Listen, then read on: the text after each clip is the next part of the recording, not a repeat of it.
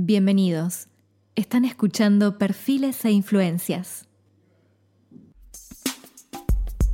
Perfiles. Perfiles.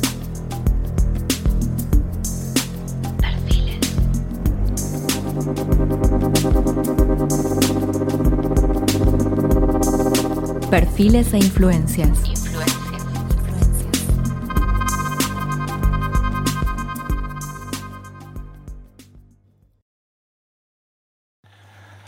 Aprendí a leer a los cinco años en la clase del hermano Justiniano en el Colegio de La Salle, en Cochabamba, Bolivia.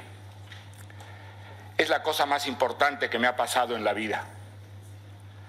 Casi 70 años después, recuerdo con nitidez cómo esa magia, traducir las palabras de los libros en imágenes, enriqueció mi vida rompiendo las barreras del tiempo y del espacio y permitiéndome viajar con el capitán Nemo 20.000 leguas de viaje submarino, luchar junto a D'Artagnan, Athos, Portos y Aramis contra las intrigas que amenazan a la reina en los tiempos del sinuoso Richelieu, y arrastrarme por las entrañas de París convertido en Jean Valjean con el cuerpo inerte de Marius a cuestas.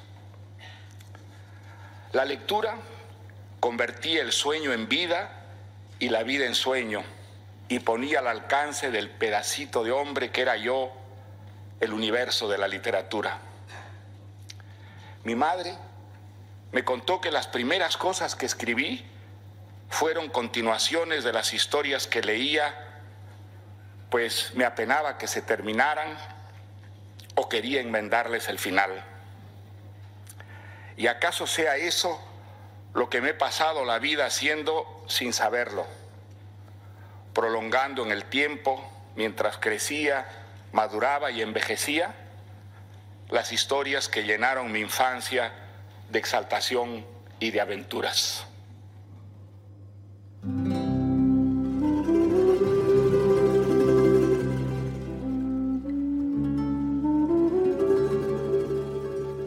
Y así, en exactamente un minuto 40 segundos, Mario Vargallosa describía cómo es que ese niño que fue llegaba a convertirse en el Premio Nobel de Literatura.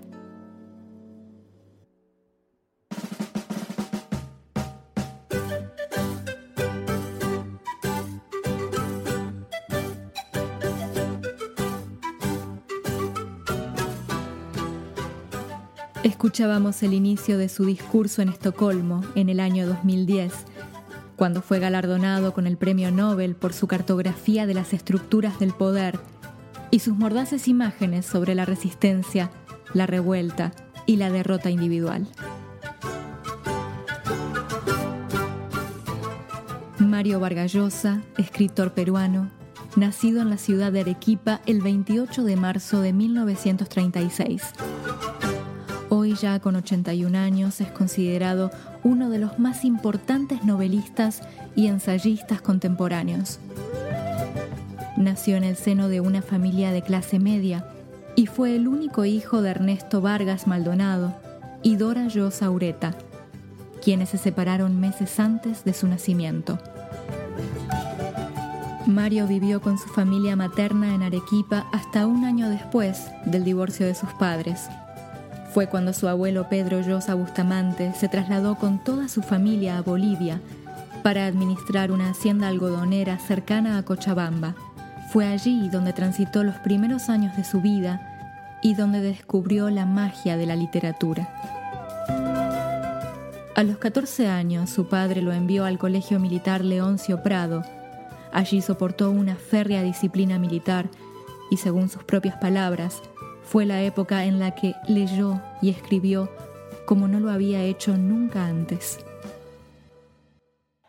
El paraíso de la infancia no es para mí un mito literario, sino una realidad que viví y gocé en la gran casa familiar de tres patios en Cochabamba, donde con mis primas y compañeros de colegio podíamos reproducir las historias de Tarzán y de Salgari, y en la prefectura de Piura en cuyos entretechos anidaban los murciélagos, sombras silentes que llenaban de misterio las noches estrelladas de esa tierra caliente. En esos años, escribir fue jugar un juego que me celebraba la familia, una gracia que me merecía aplausos a mí, el nieto, el sobrino, el hijo sin papá, porque mi padre había muerto y estaba en el cielo. Era un señor alto y buen mozo, de uniforme de marino, cuya foto engalanaba mi velador y a la que yo rezaba y besaba antes de dormir. Una mañana piurana, de la que todavía no creo haberme recobrado, mi madre me reveló que aquel caballero en verdad estaba vivo y que ese mismo día nos iríamos a vivir con él a Lima. Yo tenía 11 años y desde entonces todo cambió. Perdí la inocencia y descubrí la soledad, la autoridad, la vida adulta y el miedo. Perdí la inocencia. Mi salvación fue leer, leer los buenos libros, refugiarme en esos mundos donde vivir era exaltante, intenso, una aventura tras otra, donde podía sentirme libre y volví a ser feliz. Y fue escribir a escondidas, como quien se entrega a un vicio inconfesable, a una pasión prohibida. La literatura dejó de ser un juego, se volvió una manera de resistir la adversidad, de protestar, de rebelarme, de escapar a lo intolerable, mi razón de vivir. Desde entonces y hasta ahora, en todas las circunstancias en que me he sentido abatido o golpeado a orillas de la desesperación, entregarme en cuerpo y alma a mi trabajo de fabulador ha sido la luz que señala la salida del túnel, la tabla de salvación que lleva al náufrago a la playa.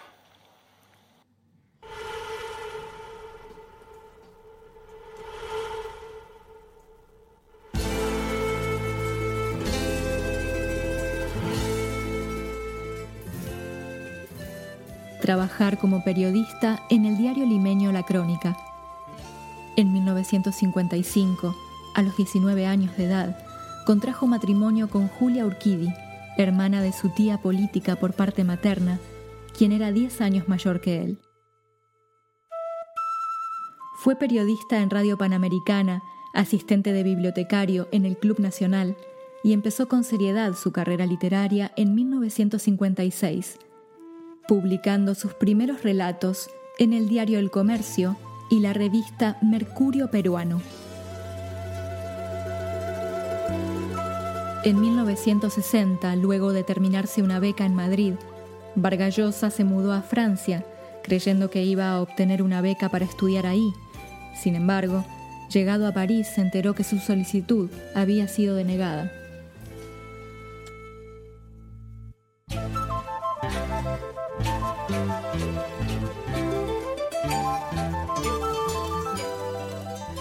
A pesar del estado financiero de Mario y Julia, la pareja decidió quedarse en París, donde Vargallosa comenzó a escribir de forma prolífica. Su matrimonio duró algunos años más, pero terminó en divorcio en 1964. Un año después, Vargallosa se casó con su prima, Patricia Llosa, con quien tuvo tres hijos. En la capital francesa terminó de escribir su primera novela, la ciudad y los perros, que obtuvo en 1962 el premio Biblioteca Brev.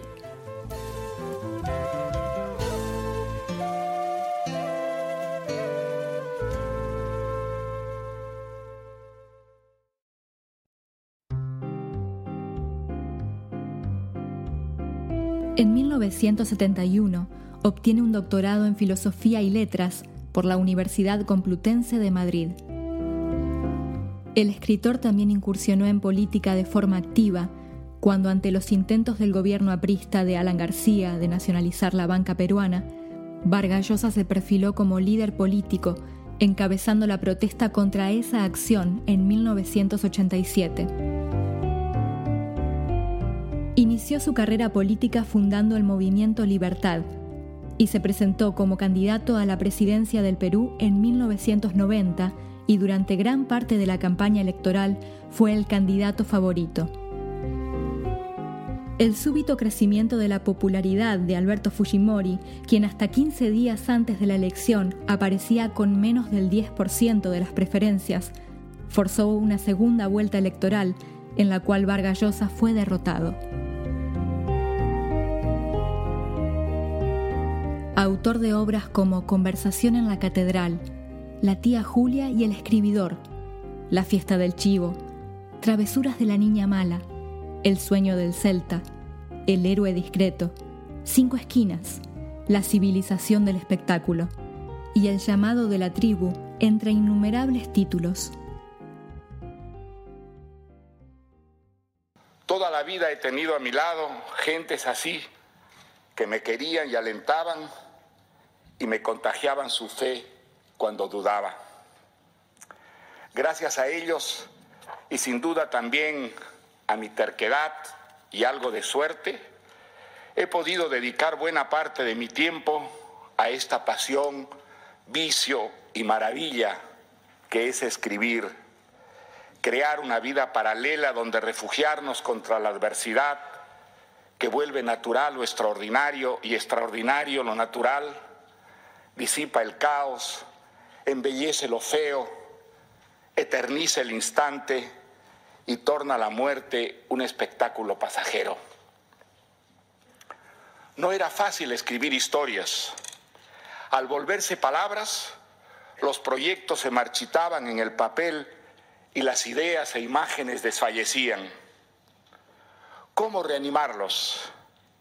Por fortuna, allí estaban los maestros para aprender de ellos y seguir su ejemplo. Flaubert me enseñó que el talento es una disciplina tenaz y una larga paciencia. Faulkner, que es la forma, la escritura y la estructura lo que engrandece o empequeñece los temas. Martorell, Cervantes, Dickens, Balzac, Tolstoy, Conrad, Thomas Mann, que el número y la ambición son tan importantes en una novela como la destreza estilística y la estrategia narrativa. Sartre, que las palabras son actos y que una novela, una obra de teatro, un ensayo comprometidos con la actualidad y las mejores opciones, pueden cambiar el curso de la historia. Camus y Orwell, que una literatura desprovista de moral es inhumana. Y Malraux, que el heroísmo y la épica cabían en la actualidad tanto como en el tiempo de los argonautas, la Odisea y la Ilíada. Si convocara en este discurso a todos los escritores a los que debo algo o mucho, sus sombras nos sumirían en la oscuridad. Son innumerables. Además de revelarme los secretos del oficio de contar, me hicieron explorar los abismos de lo humano, admirar sus hazañas y horrorizarme con sus desvaríos. Fueron los amigos más serviciales, los animadores de mi vocación, en cuyos libros descubrí que aún en las peores circunstancias hay esperanza y que vale la pena vivir, aunque fuera solo porque sin la vida no podríamos leer ni fantasear historias.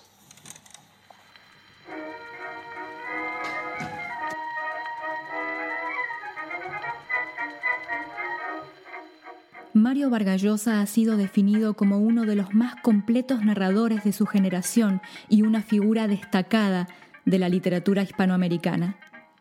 Representante ideal del espíritu del boom latinoamericano, pues nació literariamente con él y ayudó a definirlo y a identificarlo con una nueva generación de escritores.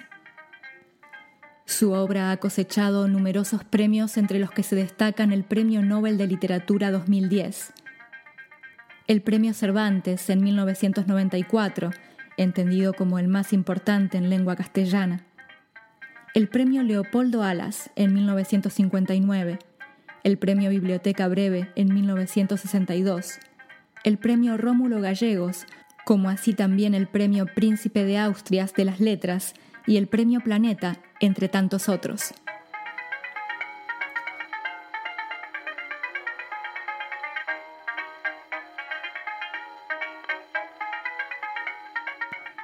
Desde el año 2011 recibe el tratamiento protocolar de Ilustrísimo Señor al recibir de Juan Carlos I de España el título de Marqués de Vargallosa.